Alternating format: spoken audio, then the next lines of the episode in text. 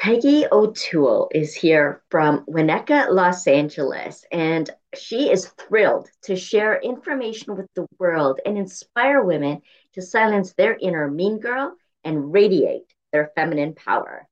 After working over 40 years in clinical labs, she is excited to now be doing what she loves. Her book, Goddess Dreams, just launched in November of 2022. She hopes women recognize themselves in the stories and that parents read them to their daughters to illustrate how wonderful being a woman can actually be. Peggy calls herself the Grandma Moses of storytelling. She is also a survival of childhood abuse, went through two divorces, spent over a decade as a single mom, almost two decades as her mom's caretaker, and recently lost her husband, but still sees her life as delicious and herself as unstoppable. By facing her doubts, challenges, and fears with courage, she has had a successful career, raised two children, and became financially independent, traveled the world, found true love, and published the book.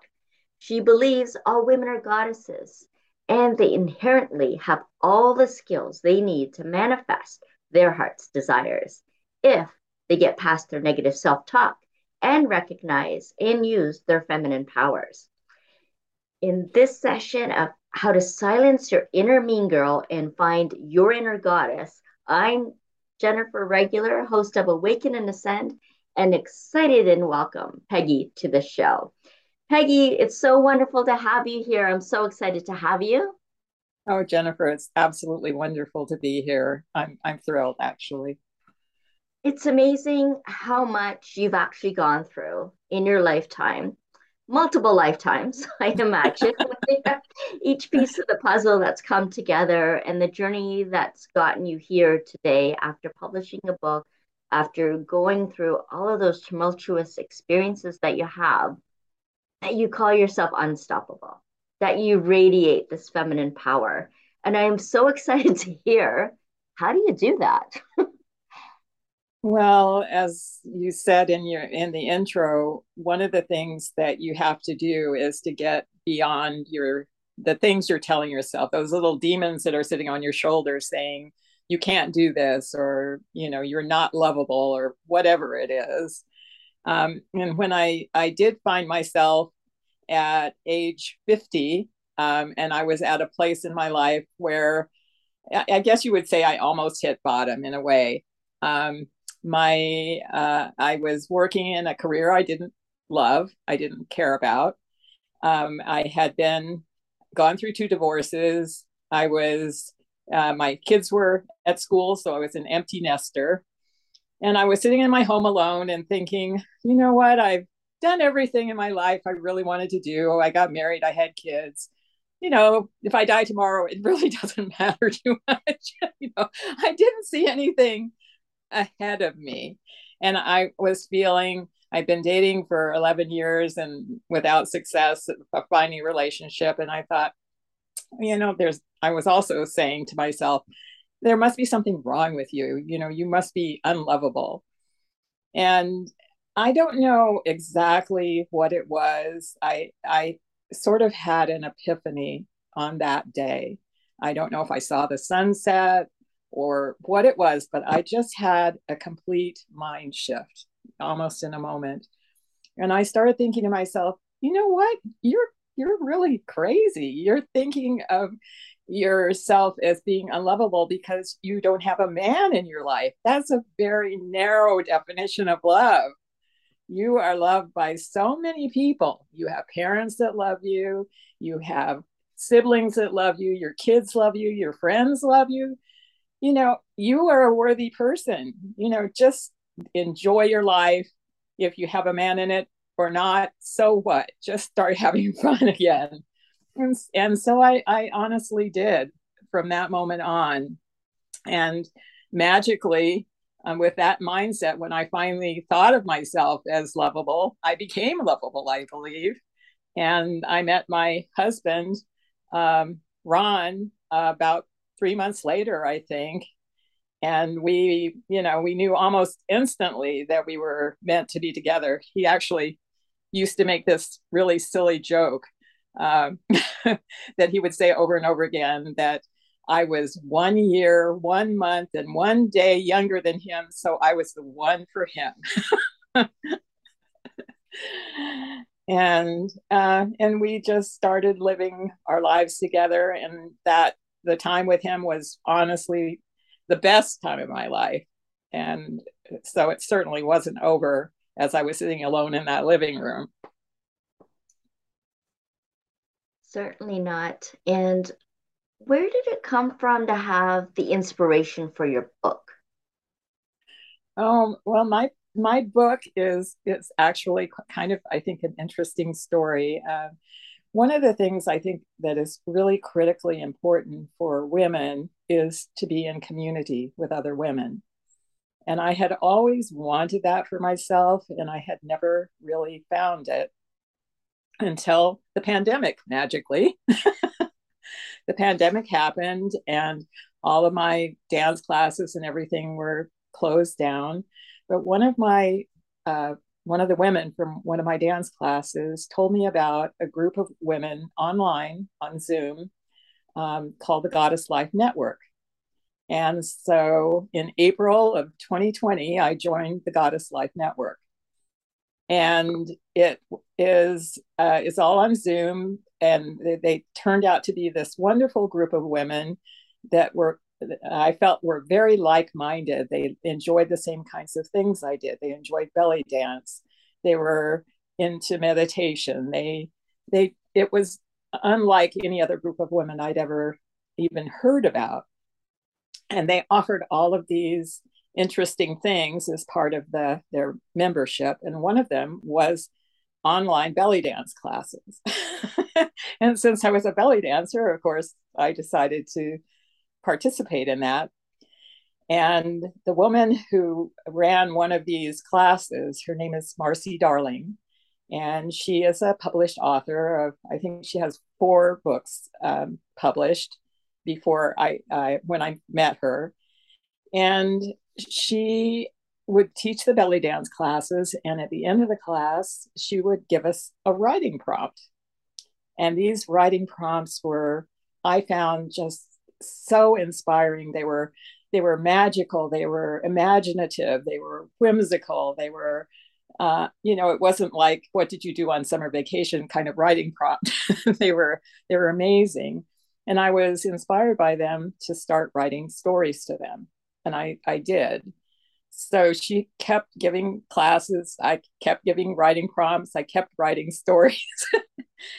and after I had about 50 of them, I started to think, gee, I, I think I have a book here. Um, but because I hadn't written all the words, she had written the writing prompts, I knew I couldn't do it alone. So I had to kind of get brave and approach her and ask her if she would be willing to co author the book with me. And she said yes. So I, uh, that's kind of how it got started. But it wasn't just the stories themselves that made me want to put it into a book.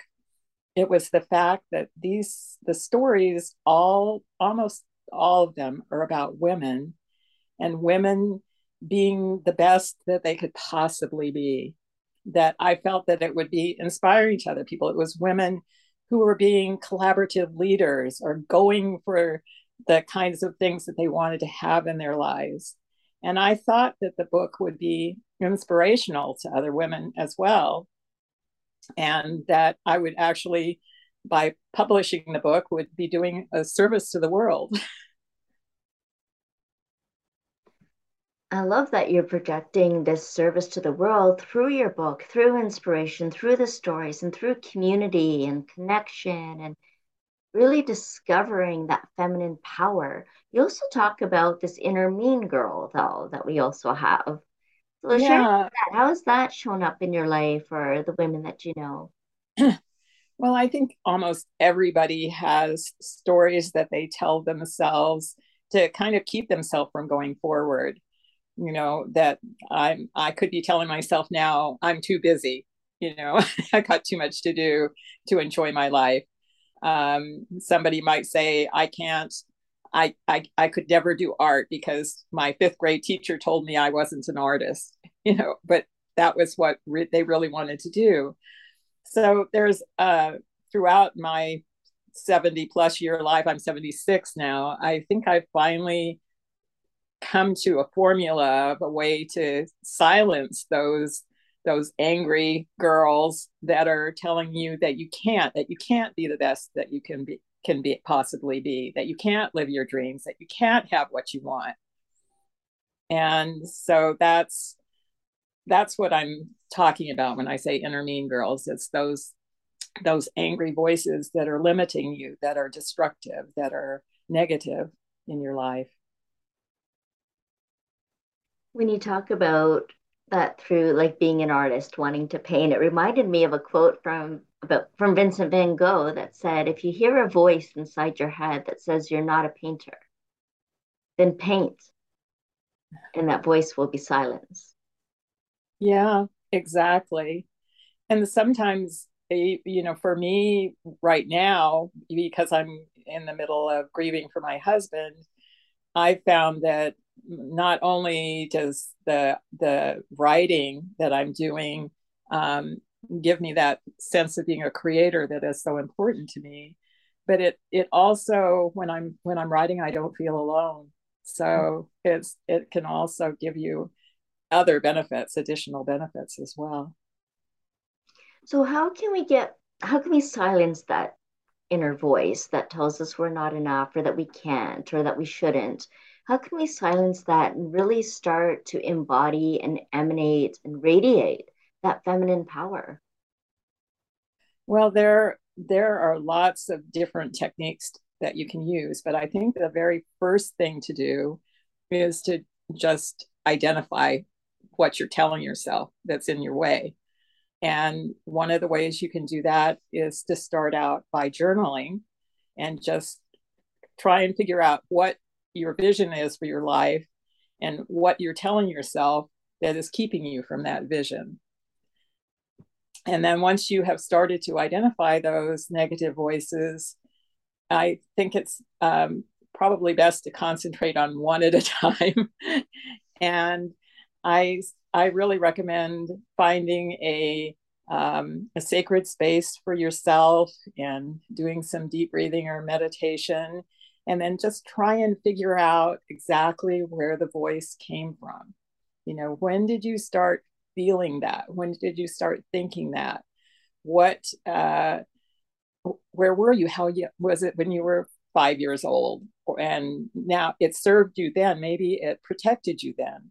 But if once it starts stops protecting you and is no longer serving you, it's something that you need to let go of and it's hard because a lot of times those feel like truths to us. They feel like our safety net. There are go-to places. There are uh, there are habits. There they feel like our identity. And oftentimes, in letting them go, we have to let things go that are hard. You know, you might have to let go of a relationship that isn't working for you. So there's often loss involved, but you need to have something in place of that loss that lights you up, that gives you that radiance. And once you realize that that's possible for yourself, then you can uh, start making your one day plan or two week plan or one year plan or whatever it is to start doing the steps that you need to do to put that in place.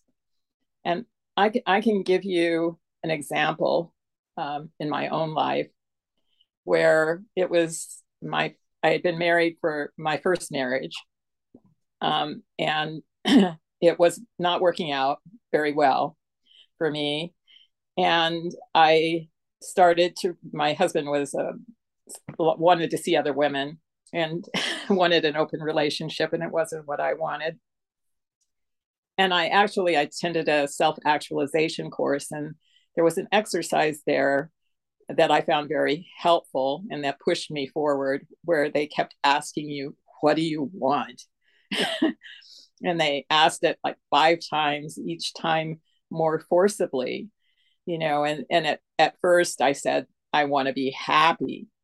And then I said maybe something like, um, I want my husband to to stop seeing other women, you know, and or and then maybe I said I want to stop feeling angry all the time. And by the time it got to the fifth, uh, what do you want? I realized that uh, I was finally at the truth because tears were pouring down my face. And I realized that what I really wanted was to be out of my relationship with my husband. And because there was no way I was going to change him, you can only change yourself. And the being with him was making me feel angry and upset all the time. And I was stopping loving myself because of it. And I had to get myself out of that relationship. And so I asked for a separation. And it's it's not easy. It's not easy. There were there it took me two years to to get over that loss of that, not so much the relationship, but the idea that that happily ever after marriage that I had to let go of. So it's it's just a matter of getting to what you really want in your life and taking the steps that you need to do to get there. Yes, yes. What I'm hearing in that is really that our attachments to ideas or beliefs or people can literally hold us back from truly living our dreams, for living our values, for being true to who we are and be able to be a full expression of that. And where you found that that wasn't possible in this relationship, but you knew your values, you knew having an open relationship wasn't what you wanted, it's not how you wanted to be living your life. And fully embracing that as part of you and being real with yourself also brings up those tears, right? Because mm-hmm. you're honoring your own needs, your own values. And there is loss involved. It's it's recognizing impermanence, right? That things do change. Yeah, we, we change all the time. Absolutely. And it can really rattle our sense of safety. It shakes things up, right? Yeah. And so I love that you brought this idea of creating a sacred space for yourself because it gives a nice container to support ourselves, to nourish ourselves, to nurture ourselves, and to feel safe and secure in that space. So, describe a little bit more about what a sacred space might actually look like.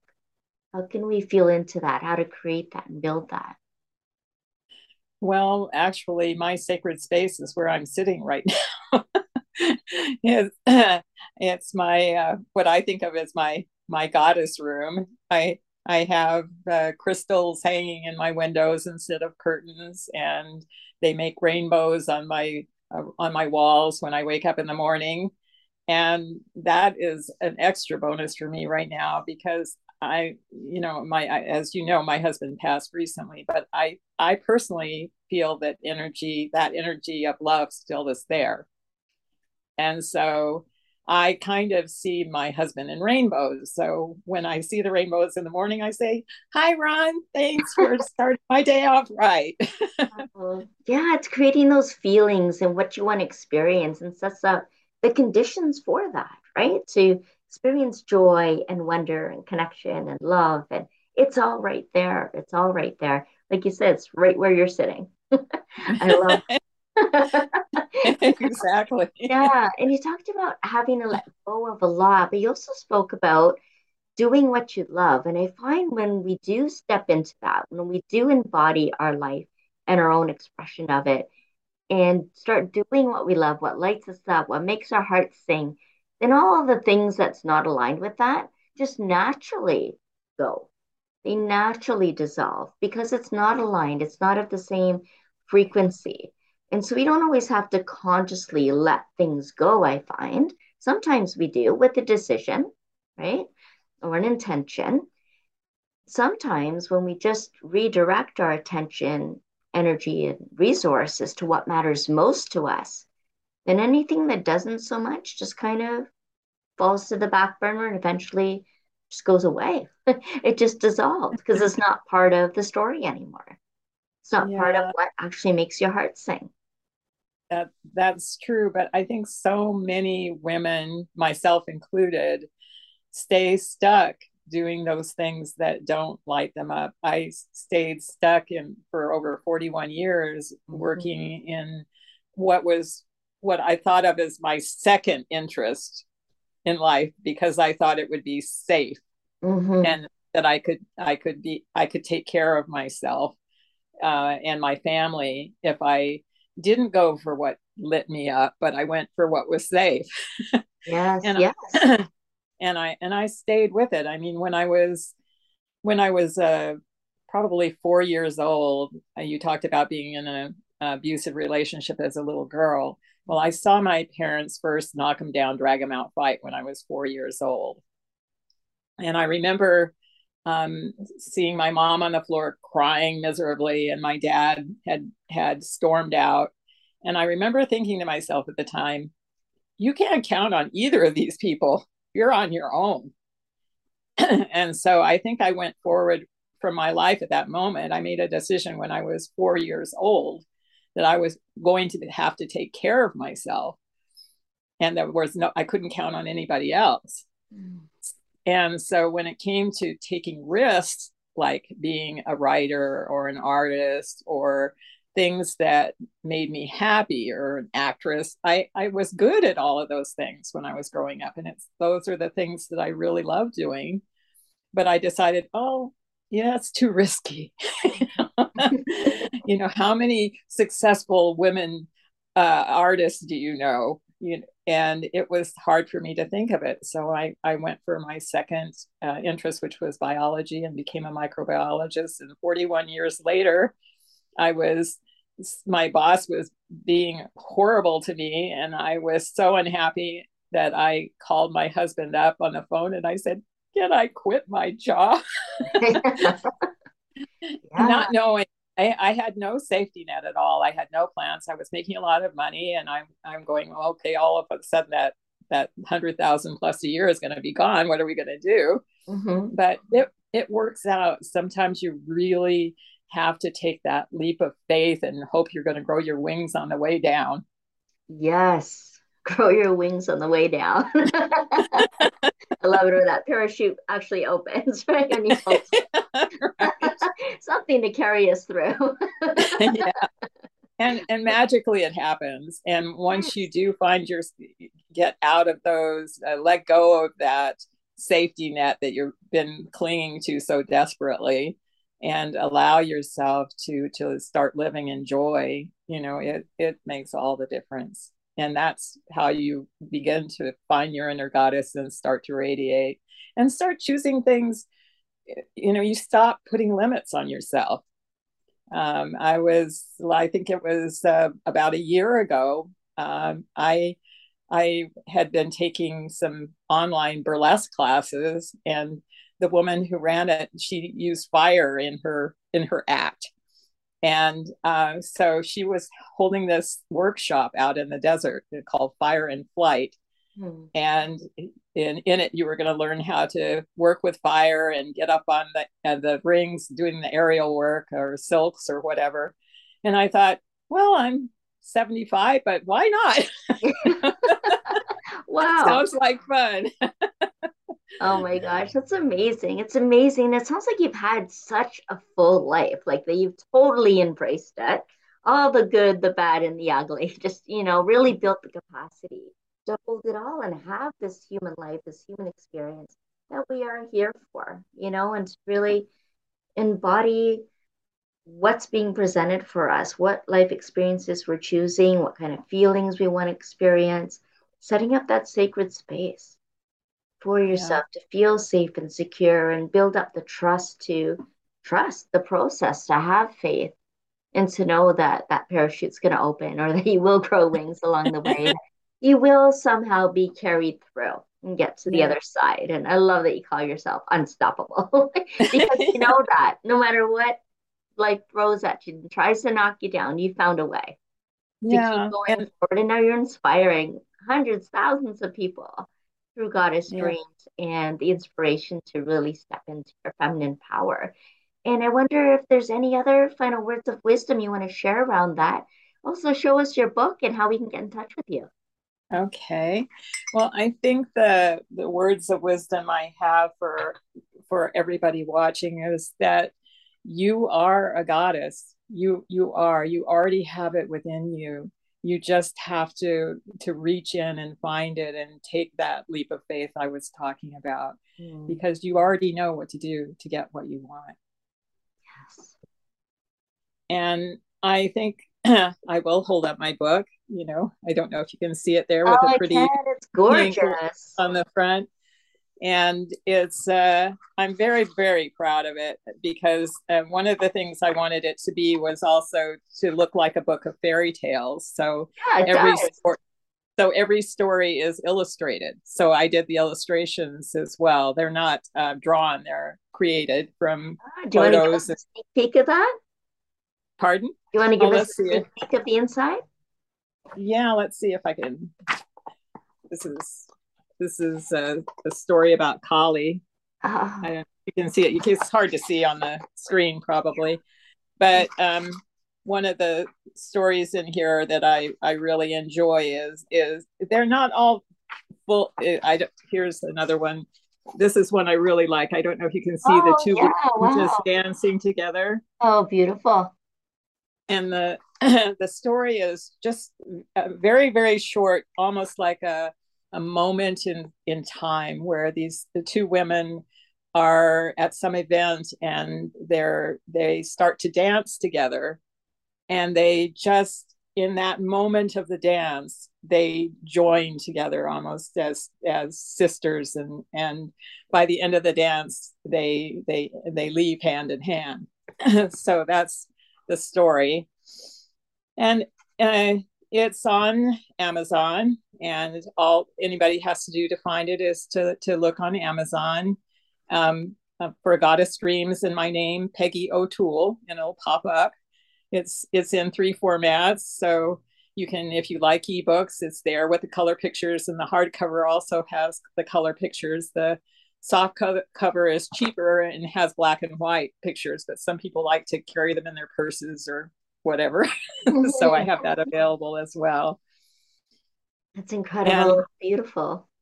And what I would like to offer your listeners, if they're interested in in uh, writing or their creative side, is if they want to get in touch with me at my email address that you'll leave in the notes um, I will send them 12 writing prompts that are like the ones that I used. But I'm writing myself now, so I don't need Marcy anymore to do that for me. And um, I so that you can become a creator yourself. And if you want to later on and you're proud of one of your stories, you can send it to me and I will give you the opportunity to be a, a guest author in my next book, which I've already started. Wow. So. Wow, amazing. Incredible. So we'll make sure we have the link for Amazon and how to email you in the show notes there. So do be sure to look at that, everyone who's listening and watching. It'll be there okay. for you. Peggy, it's been such a pleasure, a real honor to be with you today, and especially in the midst of some intense grief right now, that you can show us, you know, how to show up and still smile and be present and still live your life and celebrate what else is happening in your life while still honoring the things that might not feel so good. So I, I so appreciate you. Thank you for joining us. Oh, and thank you, Jennifer. It's been a it's been really fun. Thank you. Absolutely. And I want to thank each and every one of you that have been listening and watching on Awaken and Ascend and we'll see you again next time. Bye for now.